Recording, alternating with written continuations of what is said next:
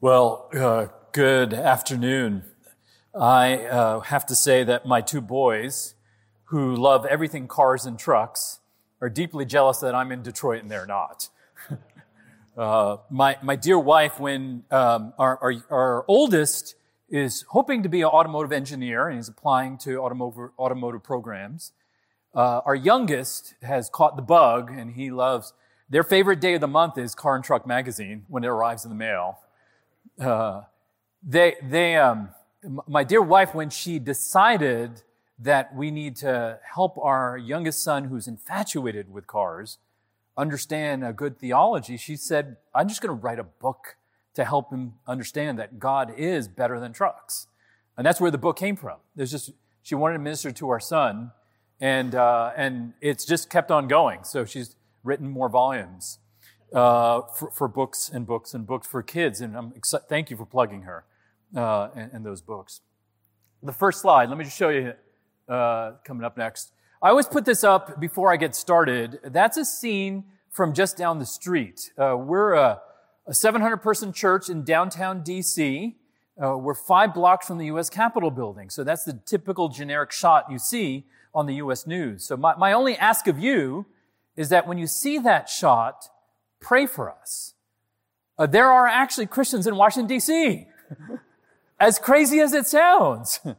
And especially after this last year or two in the craziness in our nation, and especially even U.S. politics over the last few years, we, we, we, don't, we don't minister to anyone famous. We minister all their cronies. all the people who work for politicians are the people who are members of our congregation. Uh, so we're, we're uh, 700, half single, average age 30, often first career, um, trying to figure out, and you know, a certain type. It's a type A personality who thinks they can conquer the world. That's what shows up in Washington. That combined with lawyers, that is our congregation. so you know how to pray for us then. But please do, I mean, whenever you see that shot, pray that we would bring the gospel to bear as we witness and evangelize in that community, as I raise my own kids in that community, and we try to be a vibrant witness to everyone who lives there on the hill, but everyone who shows up thinking they're going to conquer the world and be- comes to understand the limits and futility of government and take on an eternal perspective. Uh, we, we have to preach that all the time. And the beauty of it is we have, we have Republicans and Democrats who are committed and saved, and yet they, they come on Sundays and they, worship together and they fight against each other Monday through Fridays down the street. And yet they're committed to the gospel. And it's just a wonderful ministry to see their work in, in, in, in ministering to those who are in DC. So, I want to talk to you about the ministry of being a shepherd as a pastor. I want to think through together your role in terms of shepherding. So I want you to picture it's Tuesday morning and you're whittling away at your inbox uh, and the phone rings and you pick it up and it's a woman whose marriage is falling apart. And she wants to talk to you. So after 20 minutes of her venting and crying, you agree to meet her the next day. As a pastor, you've heard the cries of help all too often. Christians struggling with difficulties of sin and suffering in a fallen world. Stubborn depression, heart-wrenching adultery, volcanic anger, chronic miscommunication, guilt-ridden pornography, caloric, calorie-phobic eating disorders, recurrent cancer, hidden same-sex attraction, suicidal thinking. And that's just the short list. You can add much more to that list of the problems that typically show up in your congregation. Life in a fallen world is full of misery. The work of caring for God's people is not easy. Pastors often say to me, counseling, counseling our members is the hardest part of my job. And why, why should that surprise us? You know, a typical MDiv degree, 90 credit hours, often offers just one counseling class. And then you enter in your first pastorate and it's, it's a crucible of problems you're thrown into. It's trial by fire. You have to figure it out on the go. Under the heat and pressure of pastoral ministry, you, you, you begin to figure out how do I minister to the people that God has entrusted to me? Well, here's our goal. I want to think about the pastor as shepherd. This is a word to shepherds about shepherding. Do you know how to tell who is a shepherd? Well, he's dirty, he's smelly, he's sweaty, and he's bloodstained because he spent time with the sheep. Shepherding is hard work. It's not for the faint hearted or the man captivated by fear. So my prayer for you as we think through this together is to encourage you in the task of faithfully shepherding as an under shepherd under the chief shepherd, Jesus Christ. And so seven things I want to tell you about the ministry of shepherding. Seven things. Here's your outline. Number one, consider the chief shepherd, Jesus Christ. Two key words, condescension and sympathy. Condescension. People riddle this word with negative connotations, but what an appropriate thing to say about Jesus. Christ condescended to us. Think Philippians 2. In humility, count others better than yourselves. That's verse 3. Christ humbled himself to the point of death on a cross. Verse 8. Our Lord existed on a plane above others and lived in perfect fellowship with the Father and the Spirit and the angels with no sin or suffering to plague him. And yet, he put our interests ahead of himself, humbling himself and being willing to face the greatest of all problems, which is death itself. Christ condescended to us. So that's condescension. Sympathy. Christ put himself in a position to sympathize with suffering people. Hebrews 4:15. For we do not have a high priest who is unable to sympathize with our weaknesses, but one who in every respect has been tempted as we are and yet without sin. Jesus faced a sin-plagued world and unlike us who give in to temptations, he faced the full force of life's temptations. The sinless one never gives in. Jesus understands the full force of temptation better than we do because he did not give in. Commentator Leon Morris says it this way, the sinless one knows the force of the temptation in a way that we who sin do not. We give in before the temptation is fully spent itself. Only he who does not yield knows its full force. So what does that mean? Jesus gets it much better than we do. He understands to a degree that's unconceivable to us because he faced the full force of temptation in a way that we never will. Now, I don't know about you, but I hate double negatives. They, they always confuse me. but we have a double negative here. What does it say? Do not have, we do not have a high priest who is unable to sympathize. Well, what does that mean positively? We do have a high priest who is able to sympathize. That's our Savior. He can sympathize with our weaknesses. Because Jesus understands the full force of the temptations, he can sympathize with what we're going through. So do you want to be like Jesus? Then sympathize with your people. You want to be like your Savior? Then sympathize with the hurting people. That's what Christ did.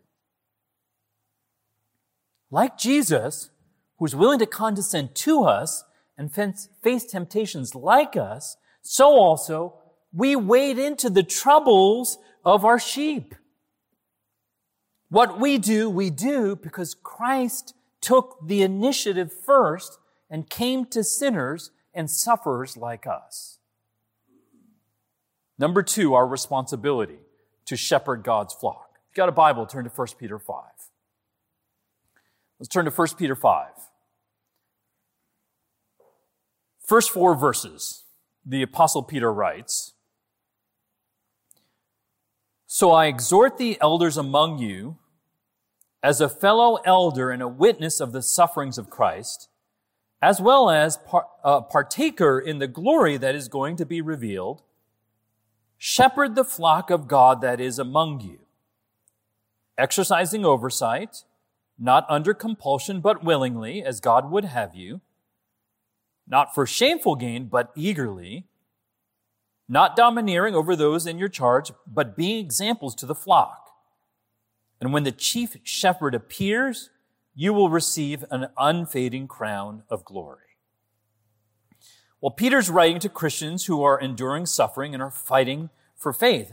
And he's written encouraging the believers and testifying that this is the true grace of God to stand fast in it. That's chapter 5, verse 12. In chapter 5, Peter makes an appeal to the elders in the churches of Pontus, Galatia, Cappadocia, Asia, and Bithynia. Chapter 1, verse 1. Interesting that he doesn't use his credentials as an apostle. No, he appeals to them as a fellow elder. He says, I'm an elder like you. He says, this is how we as shepherds carry ourselves as we care for others. Yet he's not too far from reminding us that he's also an apostle, as a witness of the sufferings of Christ. He was there when Christ was crucified. So Peter says, the very one that we are all going to see one day, I have seen crucified. I personally saw him crucified. And Peter will also share in the glory to be revealed. Suffering precedes glory. This is our hope that after suffering, glory does come. And Peter holds out this hope to these Christians who are suffering, that their suffering will not end in futility. So it's on the basis of those three things, an appeal as a fellow elder, a personal witness of the sufferings of Christ, and the one who will share in the glory to be revealed, he makes his main point, which is there in verse 2. Shepherd the flock of God that is among you. It's a call to shepherding. His goal is to encourage you to be shepherds. Now, don't think of the effeminate little statues that are found in Christian bookstores. You know, all the trinkets in that trinket section the cute little things that my kids always run to and want me to buy for them when we're at the store. Don't think of that. No. Shepherding is dirty and manly work. I might, it might require a shepherd on occasion to kill a bear or a lion in order to protect the sheep. As elders, you're called to shepherd the flock of God. You're under shepherds entrusted with God's sheep. What a privilege. What a privilege that God would entrust us with his sheep. It's his flock after all, but he would entrust you to take care of his own. What a distinct privilege to work for the chief shepherd. And he turns to you and he says, take care of my sheep. As under shepherd, you carry the weighty responsibility of caring for God's own. You work on behalf of God and care for what is God's. What a precious stewardship. Do you see God, the care for God's sheep as a burden or a privilege? Many of you will have been in the position that I'll have been in when an email hits my inbox from that member who has been going after you for years and you've been trying to help minister to, and yet when it lands in your inbox or a message that you get in voicemail or a, a, a, a phone call at the church, and when, when that happens, you groan. Because it's been a long and hard labor. And many days it feels like a burden to you.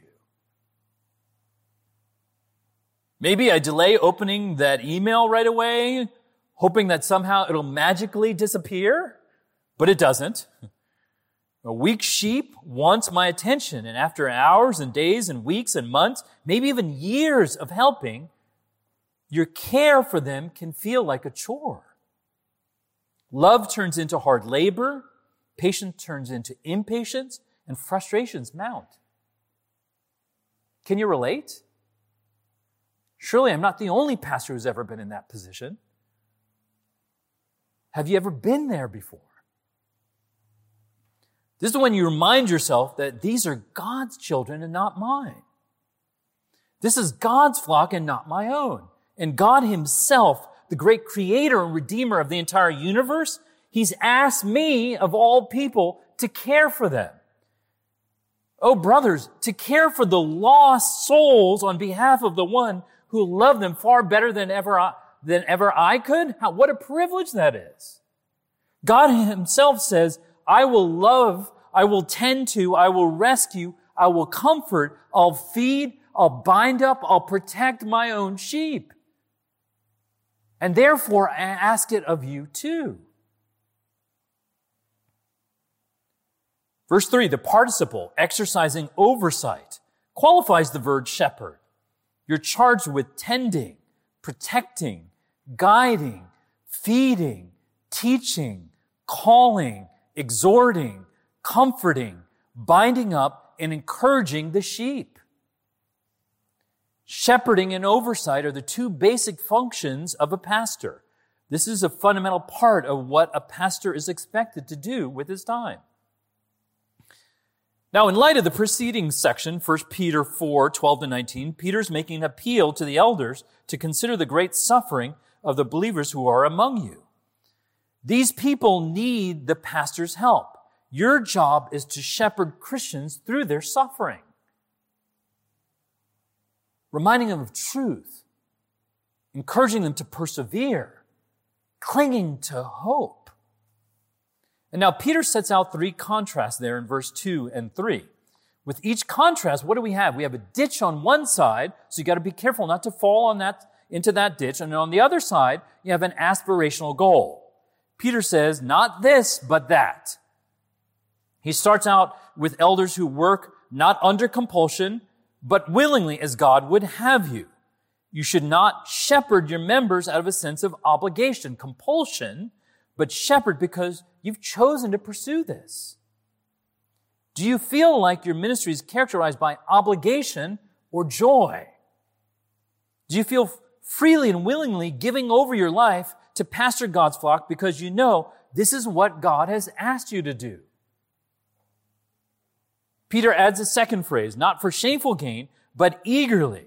And his warning is be careful of your motivation. Be really careful of your motivations. Don't use your ministry role for dishonest gain, for greed, or for especially for self-interest. Rather, Peter encourages you to shepherd with eagerness. It's not just that you should be willing, but you should desire to do this. Now, the NIV translators appropriately added the word to serve to draw out the contrast. Your motivation as a pastor is not self-gain, but an earnest eagerness to serve God's people. Now, which one describes you better? Oh, that God would root out all of the self-interest and corruption that's in my soul. That he would get rid of every bit of it. That's my prayer for you too. And then that third phrase, not domineering over those in your charge, but being examples of the flock. Now, in a position of authority, there's a real danger for a pastor abusing those under his care. The term domineering implies a leadership style that's harsh, excessively restrictive, and flaunting power. Abusive authority in any form is wrong. It's absolutely and positively wrong. And the main reason why it's wrong is it lies about God. It lies about the God we represent. It gives a false gospel. You know, I, I, know there's a lot that's going on in our Me Too culture. And there's a lot that's been done horribly in churches. But my chief concern is I want to be a faithful representative of God. And when I misuse my authority, it says something about Him. And I don't ever want to do that. I don't ever want to do that. Don't ever abuse your privileged positions. Instead of domineering, Peter talks about church members looking at the life of an elder and following his example. Now, throughout scripture, the apostle calls believers to imitate their way of life and faith. So for you as a pastor, living a life worthy of imitation is not optional. It's a part of the deal. This is what you sign up for. It's a fundamental part of your job. Now, have you or your spouse or your children ever felt the pressure of constantly living up as an example to others? We have. I mean, we certainly have. I mean, I had a church who I was going to go teach for out in California, and it's a younger congregation. And, you know, my kids are 17 down to 8, and this was a few years ago. And the guy said, you know, we need a lot of help with parenting. I just need you to do a session on parenting. I said, buddy, I'm trying to figure it out myself. Are you kidding me? I don't want to stand up in front of 200 people and talk about parenting. That's the last thing I would feel like I want to do. And I declined. I said, I don't want to do that. And he called me again a few days later. I said, I really need you to talk about this because we need help. I said, okay, I will. Not because I feel competent at all, but because I'm called to be an example. And you know, I mean, a pastor's kid, a pastor's kid is uniquely in the fishbowl in a way like no other kid is in the congregation. Pastors' kids feel pressures in ways that no other kids do. And I, am not talking about, you know, the, the recklessness that sometimes pastors do in putting their families up as illustrations in ways that they shouldn't. You know, you have to be faithful and thoughtful in how you do anything regards your family up front. I'm just talking about the sheer pressure it is in being an example. It's a pressure that a lot of other people don't get unless you're in the hot seat as a pastor. And yet you're called to be an example. This is a part of the deal. This is a part of what it means to live uh, in, in front of others. Have you ever struggled with being under the microscope of church members? And last part there, Peter ends by pointing elders to the chief shepherd, Jesus. When the chief shepherd appears, the elders will receive an unfading crown of glory. When Christ finally returns, your heavenly reward comes. This is your eschatological motivation. Peter says, this is what you're looking forward to. This is what you get in the end if you're faithful. Are you looking forward to this? Are you looking forward to being there one day? Often, as we are knee deep in the mud of other people's troubles, we lose sight of heaven itself. And yet, you don't want to lose sight of that eschatological motivation. This is God saying, Well done. And so, I, I want to make it through the long haul and be there one day, just as you do. Number three, the goal of our shepherding, maturity in Christ. Maturity in Christ is our clear goal. For Colossians chapter 1, verse 28 and 29. Him we proclaim, warning everyone and teaching everyone with all wisdom, that we may present everyone mature in Christ. For this I toil. What is he toiling for? That we might present everyone mature in Christ. That's what I'm shooting for. I mean, the privilege of being in the congregation that I'm in, they show up as 20 year olds and I get them to, I get to watch them growing up in their faith. I get to watch them as single adults show up and try and figure out who do I marry? What do I do with my life? And you walk through that, you know, they get through dating, then you get them through marriage, and then we start in like, now how do I do this as a parent? And you get them like working through things as parents, and they, they, they show up one day having matured through these things, and next thing you know, they're standing next to you as elders. What a privilege to see people mature over the course of years as you pastor them. That is our clear goal. That is why we're working so hard. Ephesians chapter 4, verses 11 through 13. It was he who gave some to be apostles, some to be prophets, some to be evangelists, some to be pastors and teachers to prepare God's people for the works of service, so that the body of Christ may be built up until we all reach the unity of faith in the knowledge of the Son of God and become mature. There it is, our goal again. Attaining the full measure of the fullness of Christ. What a delight it is to see people grow up in Christ. It's not just helping the weak, but shepherding every church member to greater maturity in Christ. That's the goal. Do you agonize over the sanctification of your people? Number four, the opportunity to love on the front lines as your people go through crisis and suffering. Think about the way relationships typically work. Person A gets to know person B. They talk together, they hang out together, they grow in a friendship, they grow in trust over time. The process takes time and effort to grow in vulnerability and transparency. That's the way most relationships work. It's the typical way that people build up friendships. Now let's talk about your job. Your job as the pastor shepherd. People come to you and you know, from the very first meeting, they may not know you that well yet as a pastor.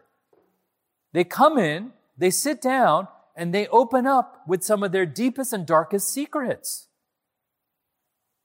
Right from the beginning. They share with you some incredibly hard and shameful things. What an unusual job that is. What an unusual position God has put you in. For people to just bring down those walls and share with you some of the most fragile and difficult things in their life. Forget all the normal present pleasantries. They show up and dump the trash of their life in your front yard, and they expect you to clean it up. After all, shepherds are called to do the dirty work, right? Now, they're foolish sheep. You've seen Christians make dumb, sometimes astoundingly foolish decisions, and you've been there to catch them when they fall. Or they come back bearing the consequences of their foolishness, and you're there to help them out of the mess that they've created. You know, if I had a, a penny for every time I prophetically warned a church member not to go down this route, instead go another route, and instead they did it. In those moments, you pray to have the heart of a father who took on the shame of his wayward son, rather than the heart of the older brother who trumpeted that shame.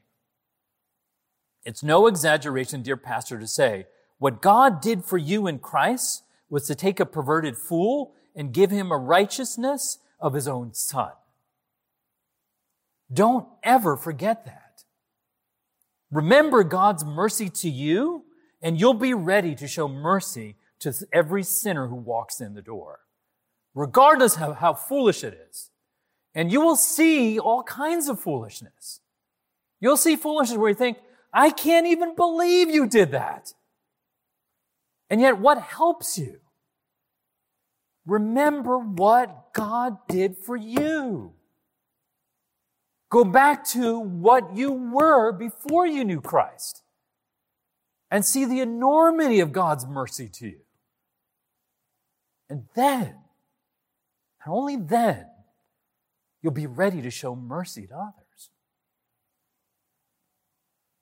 More than a few people have come into an initial counseling session and have told me, I came expecting condemnation, not mercy. Then they're hurting sheep, weak and fragile, who need your tender care. You know, in, in our church, a sexual offender horribly broke into the apartment of a young bride, someone who had just been married, and beat and raped her. It was, it's, it's just been one of the hardest situations we faced in our congregation. I mean, they, they were no more than within two months of having been married. Now, can you imagine the guilt the husband felt as he was at work that day? and found out about it uh, later that afternoon. And you imagine what it was like to show up and help that wife when our staff got on the scene to get her out of that apartment after he had left. I'm, I'm typically called in as one of the counseling staff, you know, in situations like that. And after the whole situation broke and our staff was all engaged in it, I was away. And so when I got back on the scene and found out, I mean, I was eager to jump in, but the executive pastor had taken the wife and husband in for that, that week to care for them. He and his wife were doing a marvelous job caring. So I was waiting, and a few days into it, he called me and said, They're really ready to see you. They'd like to see you right now. And my, you know, pastoral ministry, you, you, you do the hard work of caring for your family well so that when something happens unusual, your, your, your family's prepared for you to make the sacrifice. And my wife knew. My, wife, my wife knew what was happening. So I said to her, they called. And she said, go. so I did. And I was, this was early on in pastoral ministry for me. So I, you know, I got to the door of the executive pastor's house and I knock on the door. And I remember my prayer just thinking, I don't know what I'm doing. Lord, I've never dealt with anything like this. I just don't even know what to say to them. It's such a dreadful situation. So I just prayed, like, God, I just need help right now because I don't really think I know what I'm doing as a pastor. Knocked on the door, sat down with them as the pastor brought them down to spend some time with me. And you know, it was hard because he, the, the, the, the offender had literally beaten her face in, so the whole face was swollen. She couldn't even see through her eye sockets. And so I talked to them. I let them just talk through things. I opened up the word. I, I read to them. I prayed with them. And it was hard. It was really hard. And, and, and, and, and months upon months later, her and I were talking as I met with both of them for a long time to walk through this situation with them. And she said to me, You remember that first meeting? There were two things that helped us more than anything else. Two things that made a real difference. Okay, she had me on the edge of my seat. because, you know, remember, I was standing at the front door going, I have no idea what I'm doing. there was no class at in seminary that told me what to do in this moment. So what? What was it? Here's the two things. She said, number one, you took us to glory. I read my, one of my favorite texts. I read Revelation 21. And I, we talked about a, a day when there's no more crying or mourning or death or pain. I said, let's go there right now. Because we need a taste of glory right now as we look at the sin and suffering that we have to face in this fallen world. So that taste of glory was so sweet. But I didn't know what I was doing. I mean, that's one of my favorite texts. It's like, what do you do? You go to your go-to text. I go, let's, okay, let's go to Revelation. Glory's a good theme. Let's try this out. I didn't realize how much it meant to them, how well it landed. I couldn't have asked for that better myself. But you know what the second thing was? She said, unlike anybody else who saw us that week, you maintain eye contact with me. Now think about the situation. Her face was so beaten in it was just hard to even look at her. So people couldn't look at her. And she said, It made me feel like a human being again. It just made me feel decent, valued, and respected that you maintain eye contact with me. Glory be to God, you know. I didn't know what I was doing. I was just trying to look at her because I loved her. But God could do much more with you than you can ever expect. This is our ministry to herding sheep. This is our ministry to weak sheep. God will put you in all kinds of situations where, you know, there's not a script for this. there's not a program that defines for you what you need to do over the next 20 minutes or three hours or 14 days or six months. And yet with the word, and with the Spirit in you, and with a burden to care for God's flock, you'll hurt for the, you'll work alongside and care for the weak sheep. That's what we're called to do. what God wants us to do. There's so many other kinds of sheep that need our help, confused sheep who need our guidance, wayward sheep who need a stern warning, angry sheep who need to grow in control of their fits of rage. Every problem, every burden, every struggling sheep that shows up provides an opportunity to see God work. An opportunity is a key word there. It doesn't matter what the problem is that walks in your door. It's an opportunity for the gospel to show up. Our sinful hearts are prone to see problems as problems, obstacles, burdens, disappointments, and frustrations. Yet every difficulty in this life is a chance to grow in greater maturity in Christ. Your people don't see that. Often sin has so blinded them or dumbed them down that they can't see beyond the boundaries of their own problems. But you can. You can see beyond those boundaries. You can see hope on the other side of that fence. You can see glory on the other side of that fence. You can see redemption on the other side of that fence. You can see grace working in the most hopeless of situations. That's why we're there. That is your number one job description. You are to bring hope to the hopeless. Job description number one. You're to see beyond the boundaries that they can't see beyond and say, look at what God can do. Job description number two, you're used in very difficult situations to reconcile struggling sheep back to their God. That's what God asks of us. Number five, our skill as shepherds. Listening and probing hearts. Now, listening is the most basic thing you can do for a hurting, person. Now, forget that magical moment when you speak the tweetable line that comes out of your mouth and the person suddenly becomes better.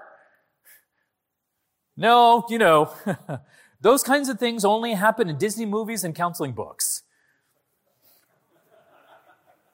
I, I don't know about you, but they don't seem to happen in my counseling sessions. Listening is actually really hard work in order to become good at it.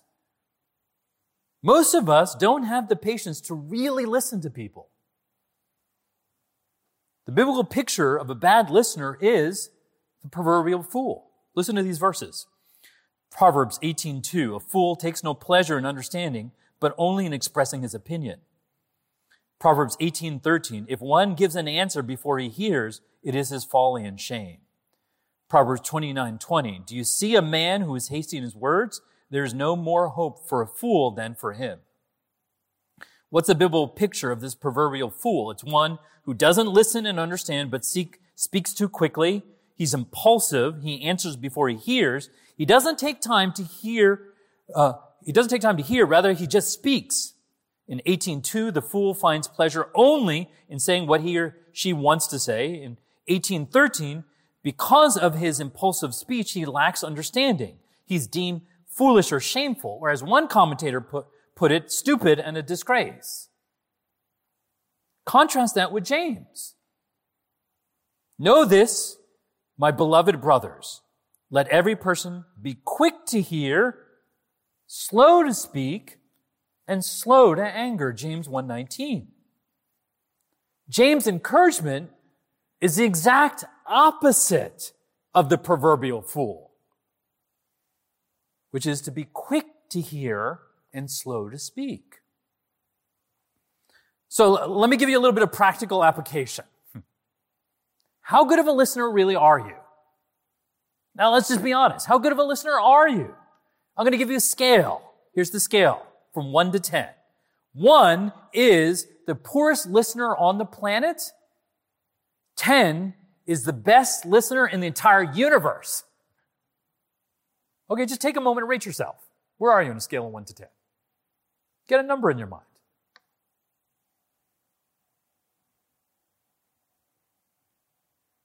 Well, here's what I want you to do with it. I want you to test your rating. Now, for all of you who are married, you're going to go ask your spouse this. You're going to say, honey, how would you rate me on a scale of 1 to 10? Worst listener on the planet, best listener in the universe. And now, if you're not married, if you're single, then you're just going to go ask someone who knows you really well, like your roommate or your best friend or your parents. And be prepared. Now, don't, don't ask for feedback unless you're going to be humble in the response. Because a number of guys, when I ask them this, come back and say, well, I said to my wife, uh, honey, I Why did you rate me as a three? I thought I was a seven. and if you're prepared for her to explain why she rated you as a three or four, you'll grow as a listener. The, the feedback she'll give you will help you understand how you need to grow. So go do that. I mean, go, go take a chance, take a chance in figuring out whether you need to grow in terms of your skills as listening. Now, in addition to listening, to get to know someone, you've got to ask questions. That's a basic skill of shepherding. You're not shopping for circumstantial details. Asking questions that collect information about a person's life is easy. You know, you can ask me questions about where was I born? Where did I grow up? Where do I go to school? What do I do right now? You know, all, all those are, are circumstantial questions. They are real facts about my life, but they don't get very deep into my life. There's a danger because we tend to collect a lot of factual data about a person's life and think we really get to know them by simply collecting that factual data. I'm looking for depth questions. In, in, in my mind, depth questions is heart oriented questions. They're, they're harder because they're more intrusive. They attempt to expose the most central part of what a person is and who they are, which is their heart. Matthew 12, 34, Luke 6, 43 to 45, Proverbs 4, 23, and 25. All verses related to the heart, which is the central and core part of who I am. Pursuing a person's heart helps you to understand the thoughts and desires and cravings and motives that lie behind all of their behavior. And it's not casual conversation. You know, if I want to get to know someone, it's like excavation where uh, I'm at an archaeological site and I really want to dig underneath the circumstances to get to know what's going on. So I might know what you do for work, but I want to know the war that's going on in your heart when you're mad at your boss. That tells me a lot more about who you are. Or I might want to know, you know, that even though you've struggled with your oldest son in parenting, I want to know what behind your anger. What are you really worshiping? What do you, what really matters to you? Or I, I want to know if, if you're like not doing well in your employment, I want to know well, what's going on in terms of what you really trust in your life. Are you relying on yourself or are, are you really relying on God? What are you ultimately worshiping?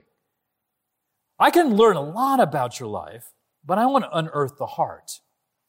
Here's my challenge to you. We all have different concentric circles of relationships. You know, the closest circle is that inner circle. The people who are in your innermost circle the people who know you best. Usually, hopefully, there are a few people who you've been just completely transparent with, who, who know you in and out. Often that's your spouse, but hopefully there's one or two other people in there who are close into your heart. And then there's other circles of relationships that we each have. There are some people in those middle circles and those outer circles, the relationship is mediocre to superficial, that if you pursued them with these kind of depth questions, it would change the nature of the conversations that you have. If I, if uh, my, my, my older children are all Washington football fans, and so therefore the rivalry in my home is I'm a Dallas Cowboy fan. that is the rivalry on Sundays in our home. Um, and so, you know, we can talk a lot about football as I do with my kids, but I really care about what's going on in their heart. I care a lot about what's going on in their heart. And I do that. There's a lot of guys who I know who are the NFL fans in our congregation. We do a lot of talking about conversations about football, but I, I don't want to spend all my time talking about football. That's not why I'm employed in this church. I'm here to help you worship God. And so the challenge is take some of those superficial relationships and press it with the kind of questions that is going to make them at times feel uncomfortable. now, if you employ this this coming week, say you, you do that in one of these relationships where it's been superficial for quite a while, some of them will go, whoa, we don't do that. That's not our relationship. Let's stick with football. And then you can just blame me. Well, Dr. Deepak said at the conference that I should ask you these questions. I'll take the hit for that. That's fine. and then you back away and you keep ministering and you pray for the day where they do open up. But some of them, there are a lot of people in terminally superficial relationships. And they're desperate for something deeper. and if you press in and you ask some things that they're not expecting, you'd be surprised at the way the, the nature of the relationship will change. So that's my challenge. Just think about a few names where the relationship could go further if you took some time to press in. And just be surprised at what God might do in giving an opportunity to, to care for them in those relationships. Number six, the bigger picture, a culture of discipling and care. This is dovetail really well, I hope, with what Dave said this morning. Sheep have an extraordinary ability to consume your time, especially the weak sheep. They have a huge ability to take over your schedules. Are you being proactive in raising up elders and leaders among you? Or are you taking a defensive posture of simply just putting out fires? Be very wary of letting the burdens of hurting and angry and confused sheep fall exclusively on your shoulders. Just do not do that. You do them a disservice and you also do a disservice to others as you deny the members of your church an opportunity to love hurting sheep. We know that God has designed the church as the key institution to advance his kingdom.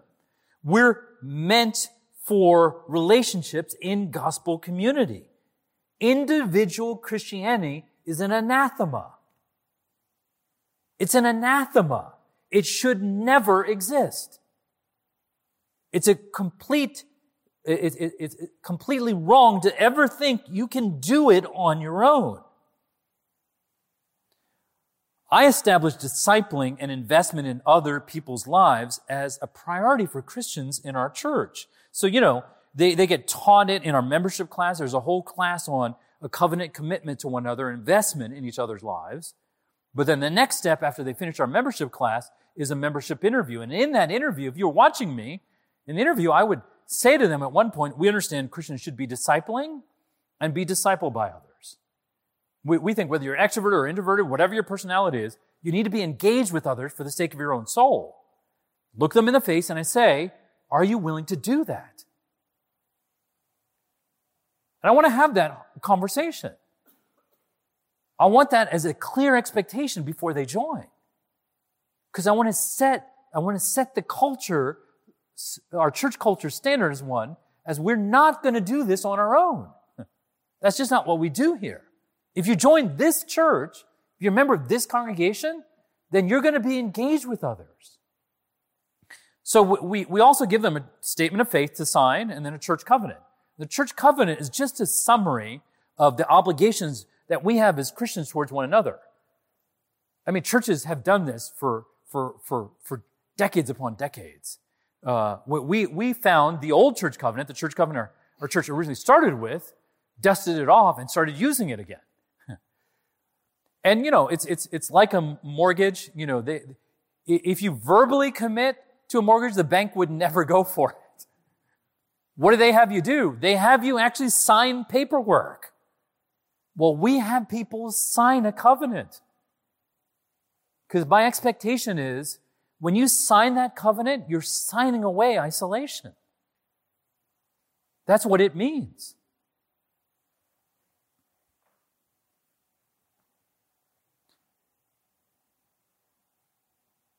As they become a part of the church, I encourage them not to isolate themselves, but to build their life into others and let others build their lives into them.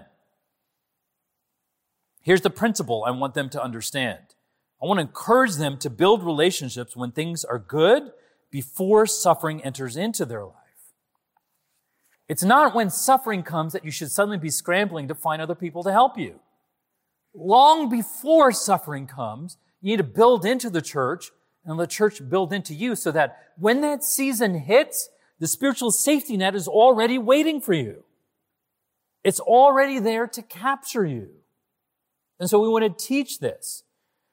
Now, the one another texts in the Bible, I think, make really clear the responsibilities that Christians have toward each other. There's a lot of ways I can build a biblical argument for this whole idea. But I think if you just run through the one other text in scripture, it makes clear the obligations of one Christian to another, what it looks like. And let me just read a few of them there to you. John chapter 13, verses 34 and 35. A new command I give you to love one another. As I have loved you, so you must love one another. By this all men will, will know that you are my disciples if you love one another. Romans chapter 12. Be devoted to one another in brotherly love. Honor one another above yourselves. Romans chapter 13. Let no debt remain outstanding except the continuing debt to love one another. For he who loves his fellow man has fulfilled the law. Romans chapter 15. Accept one another then, just as Christ has accepted you in order to bring praise to God. Romans chapter 15 again. I myself am convinced, my brothers, that you yourselves are full of goodness, complete in knowledge, and competent to instruct one another. Ephesians chapter 4. Be completely humble and gentle. Be patient, bearing with one another in love. Ephesians chapter 4 again. Be kind and compassionate one another, forgiving each other just as in Christ God forgave you. And then 1 Thessalonians chapter 5. Therefore, encourage one another and build each other up, just as in fact you are doing. So what are these verses saying to us? The verses are speaking to Christians, and the general direction is to oblige Christians to love one another, be devoted to each other, to honor one another, to accept each other, to be patient with each other, to be kind, to be compassionate, to forgive one another, and even to instruct one another. There is an obligation for Christians to be invested in each other's lives. I think that's unavoidable if you're reading your Bibles to see that scripture makes really clear we're to be in each other's lives. The Bible makes that extremely clear. So as you can tell, this is a priority for our whole church. You want a culture where the entire church is invested in discipling and caring for one another with the word. Now, when I say culture, I'm not referring to a set program. I'm saying this is something that is in the DNA of your church. This is how Christians understand they should live. Your members don't have to sign up somewhere or join a program in order to know that they need to love one another and do each other spiritual good.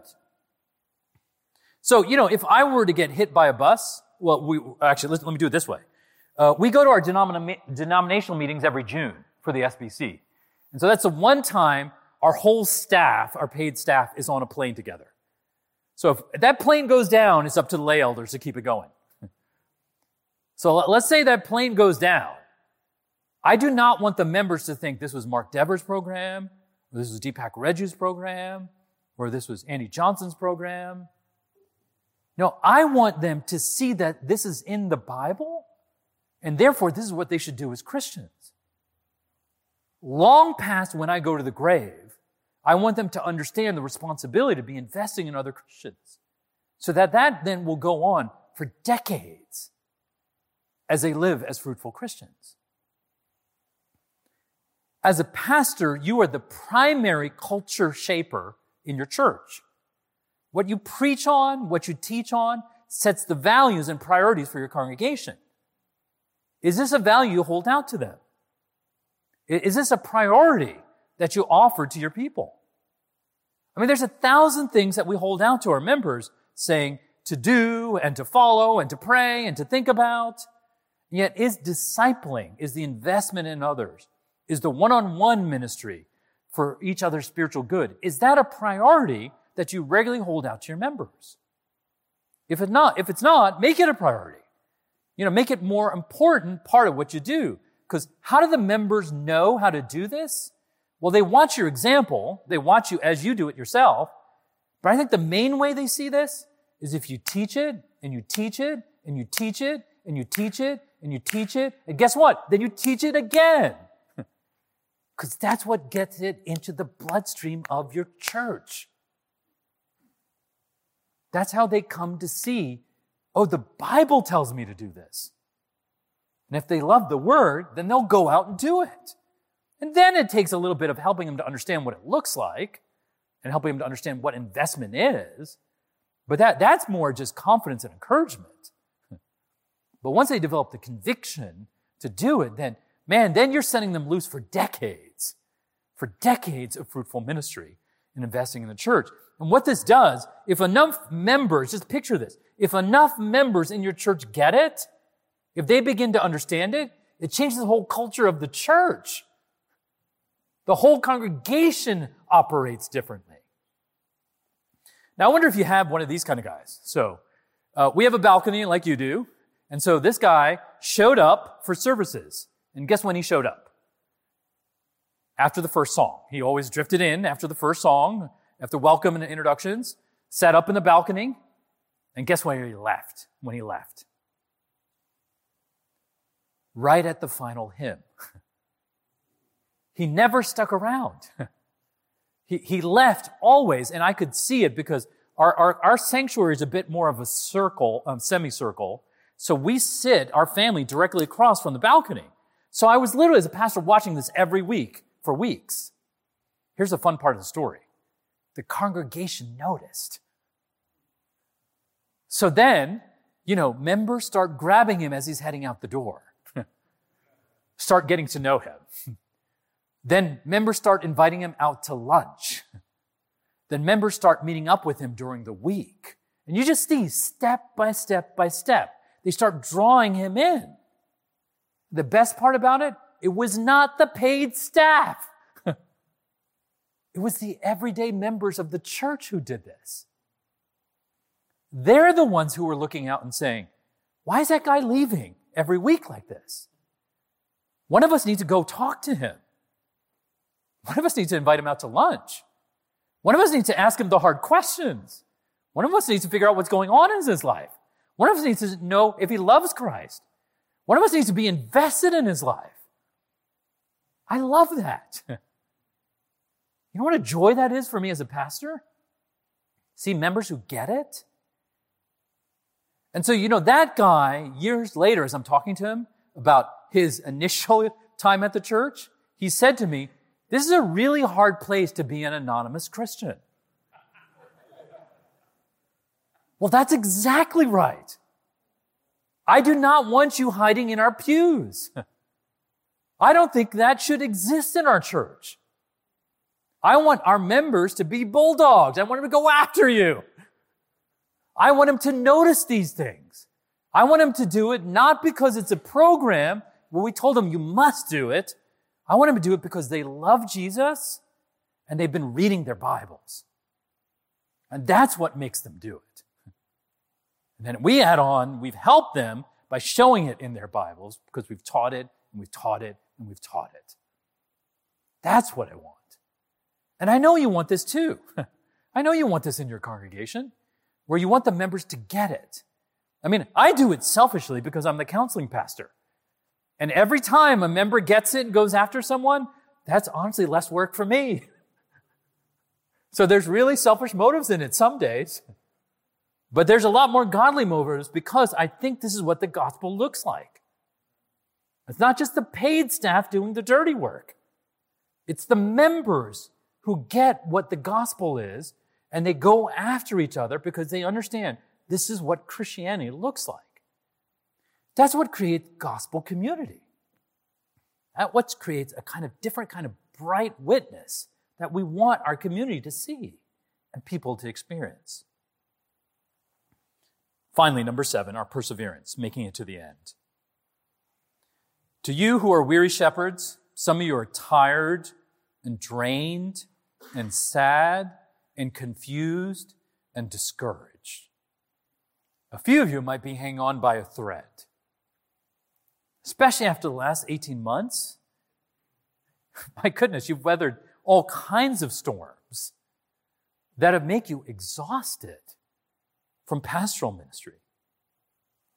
I'm speaking especially to you. Don't give up.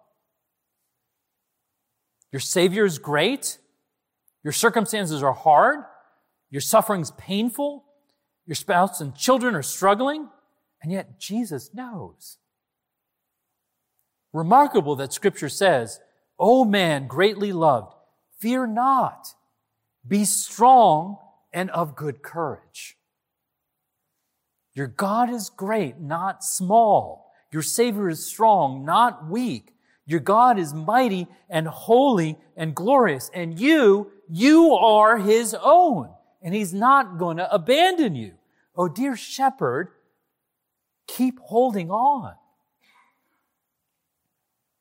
You are a sheep, not just a shepherd. And you're in need of God's grace too. So every Sunday when you preach the great grace of the gospel, you're not doing it just for your people.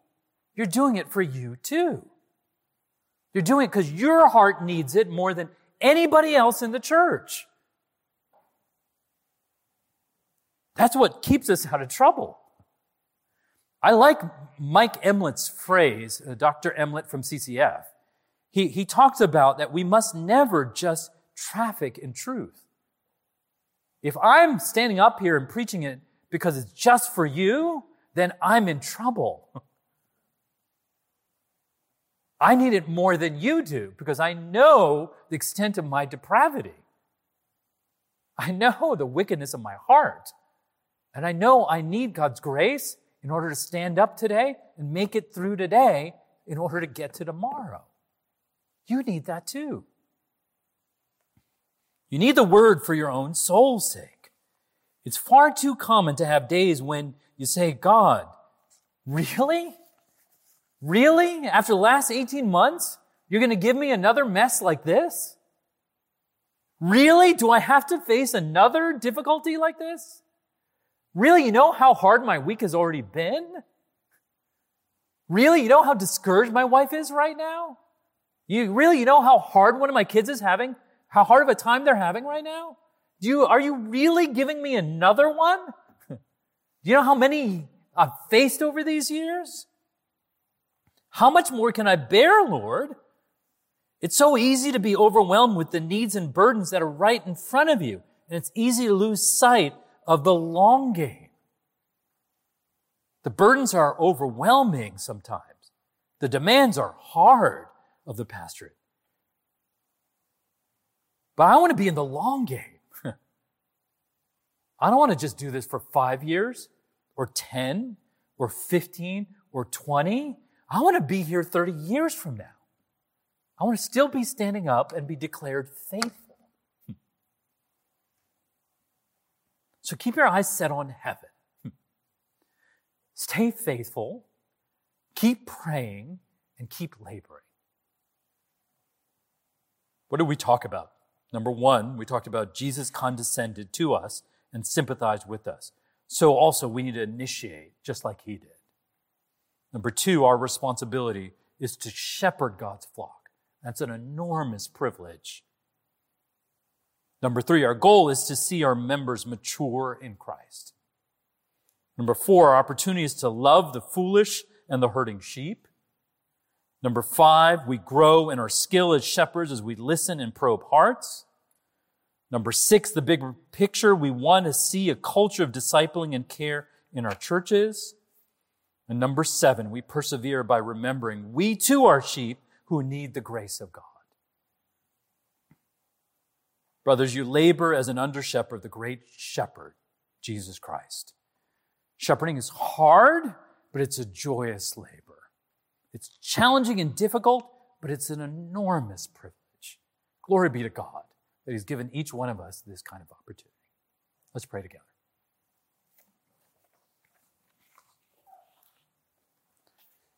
Lord, we understand that as you have called us to be under shepherds, that it's a hard work, Lord. There are many difficult days. But not only have you remembered us through your Son, you give us strength and grace and hope in the hardest moments. We can count on that and we rely on that because we know that it's true. Thank you for Jesus who saved us and is sanctifying us even right now. We pray this all in your Son's name. Amen.